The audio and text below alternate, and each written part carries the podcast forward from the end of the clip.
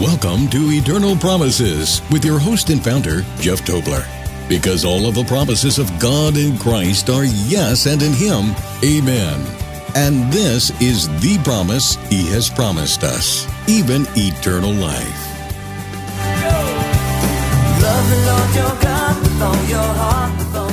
Paul says, For the grace of God that brings salvation has appeared to all men, teaching us that denying ungodliness and worldly lusts, we should live soberly, righteously, and godly in this present age, looking for the blessed hope and glorious appearing of our great God and Savior, Jesus Christ.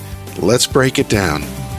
To participate in the show, we invite you to submit your question or comment online at eternalpromises.org forward slash radio. And now, here's your host, Jeff Tobler. Well, welcome to the program, everybody. This is Jeff Tobler with Eternal Promises, and I'm really glad that you joined me. I hope you're enjoying the day that God has made, enjoying His creation. Uh, the trees are blooming, flowers are blooming, the grasses are growing, depending on what part of the country you're in, but where I am, that's happening.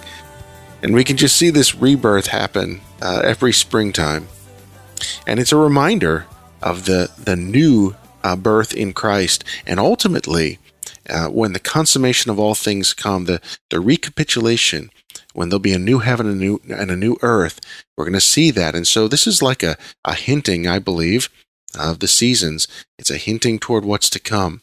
We will have a new body, and the earth will not be in its corrupted state. In other words, there won't be the murders and the bloodshed and the diseases and so on. It'll be perfect. It'll be perfection. It'll be paradise. And that's what we're looking forward to. So if you're new to the program, I want to establish some verses that are foundational to eternal promises ministry. The first one is 1 John 2:25, where John writing to the church says, "And this is the promise that he has promised us, even eternal life." Now, of course, that's conditional, meaning anyone in Christ has eternal life, and the context is uh, surrounding that that makes that obvious. The second promise is from the apostle Paul in 2 Corinthians 1:20. And he goes on to say, "For all of the promises of God in him, that means in Christ, are yes, and in him amen." So whenever we bring up an eternal promise uh, on this broadcast, something out of the scriptures where God has promised such and such, uh, understand that all of those promises are realized when we attach ourselves to the Lord Jesus Christ, when we confess that He is the Son of God, that He died for our sins, that He came to reveal the Father. Not only did He die for our sins after revealing the kingdom of God and the Father's will, but He was resurrected on the third day, being the first fruit of a glorified, eternal, uh, resurrected body. And so we will follow suit. When we die, if we're in Christ, we will not stand condemned before before God because of the sins that we have committed, breaking his laws. No, we will be acquitted because of Jesus' blood that was shed for us, for the forgiveness of sins. So while I want believers to be encouraged by that, I want to share a, a, a call for concern for those of you who do not believe. Maybe you're maybe you're saying you're a believer, but you're really living a life that you know is is outside of God's will. You're living in a type of darkness, um, repetitive, willful sin. Look, turn to the Lord because these these promises are realized and activated in faith through Jesus Christ and a living faith that says no to sin. It, it's, it says, I'm, I'm not going to do it in the flesh anymore. I'm going to walk in the spirit. I'm going to obey God. So I want you to do that because remember what Paul says for all of the promises of God in Christ are yes, and in him, amen. And this is the promise he has promised us, John says, even eternal life. But remember what John 3:16 says, for God so loved the world that he sent his only begotten son, that whoever believes in him, keeps on believing, believes and keeps on believing in him, will not perish, but have everlasting life. Goes on to talk about those who do not believe in him will perish.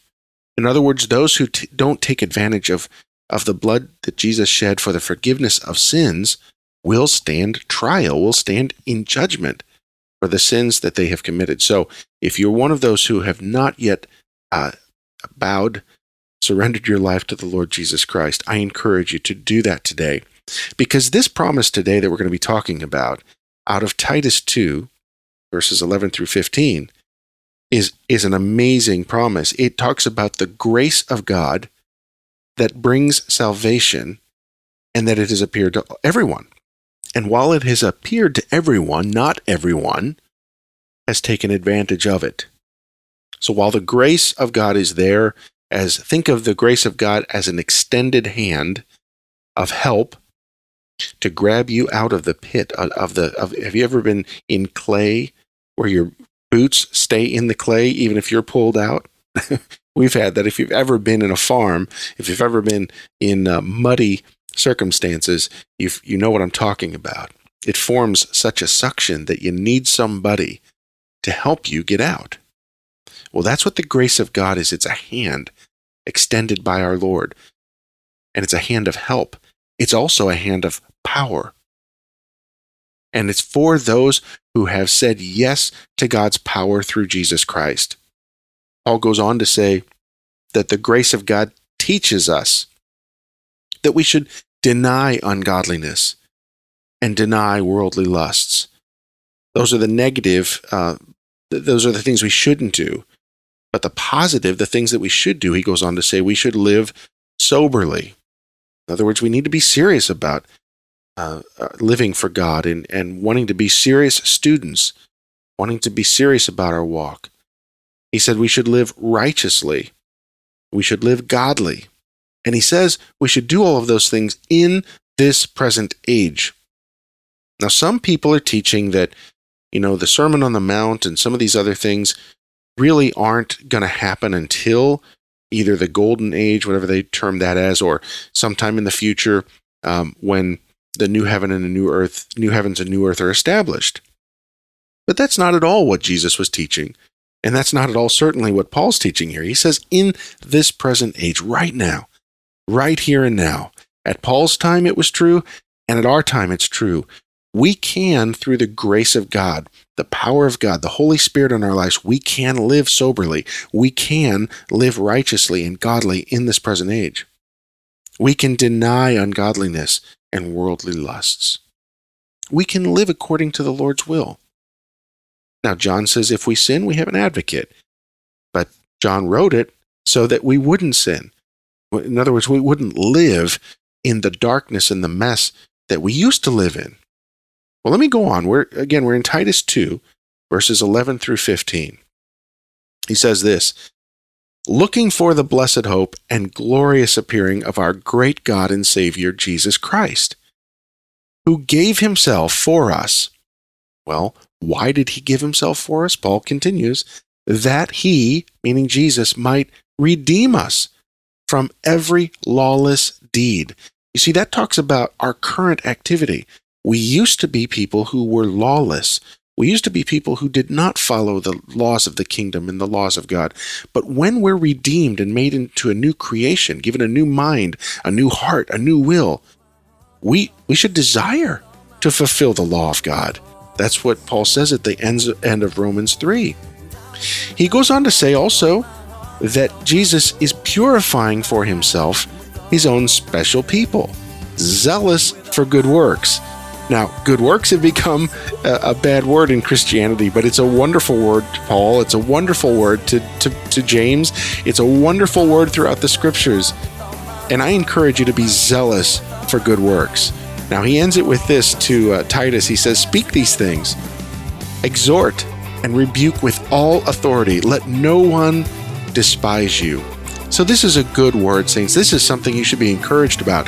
This is hope because there's a hand that has been extended.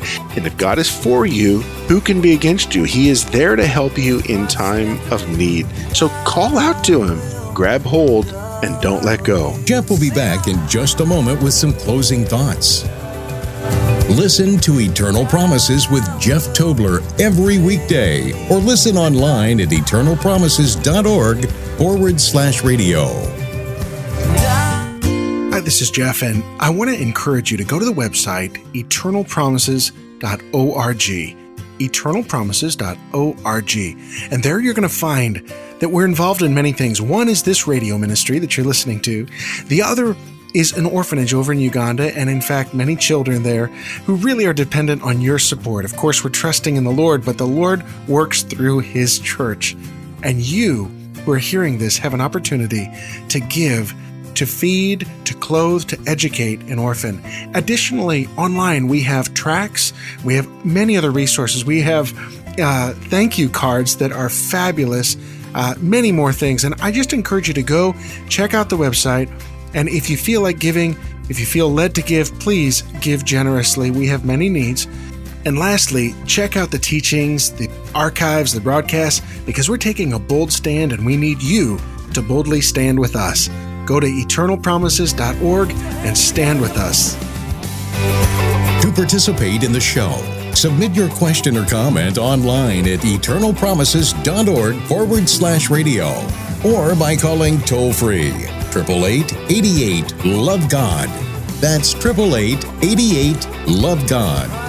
And now, here's your host, Jeff Tobler. Well, welcome back to the program. This is Jeff with Eternal Promises, and we're talking about the grace of God that brings salvation and that has appeared to all men. That's out of Titus 2, verses 11 through 15. What is the salvation that Paul's talking about? Well, certainly it's talking about the initial salvation, salvation from the penalty of sin, but it's also talking here about the salvation from the power of sin. And that's what we want to focus on so that we can live victoriously. This grace that Paul talks about, we go to Hebrews and we're going to read something that's so powerful here. It says, Let us therefore come boldly to the throne of grace. Why are we coming to the throne of grace? Because we need to obtain mercy. And the second reason is to find grace to help in time of need. Did you catch that? That we might find grace to what? Help us in time of need. Well, we certainly need help because there are many times of need that we're going to have in this Christian life. And the only way we're going to get through it and have power over it is by God's grace. Now, look at what he says here that we need to come to the throne of grace to find grace. In other words, we can't do it on our own, and we were never meant to. We need to come, and that's the whole message of the Bible Draw near to God, come close to God, incline your ear to God. God is wanting an intimate relationship with you. And that's really one of the reasons grace has been given, because it allows us to enter back into relationship with our Heavenly Father through the work of the risen Savior, the Lord Jesus Christ. So run to Him now. You've been listening to Eternal Promises with your host and founder, Jeff Tobler. On behalf of all of us at Eternal Promises, thank you for listening. And we encourage you to lay hold of God's promises in your life today by loving the Lord your God with all your heart, with all your soul, with all your mind, and with all your strength. Because all of the promises of God in Christ are yes, and in Him, amen. This is a listener supported broadcast, and your prayers and financial support are appreciated. You can support this ministry online at eternalpromises.org forward slash give or by calling 888 Love God. That's 888 Love God.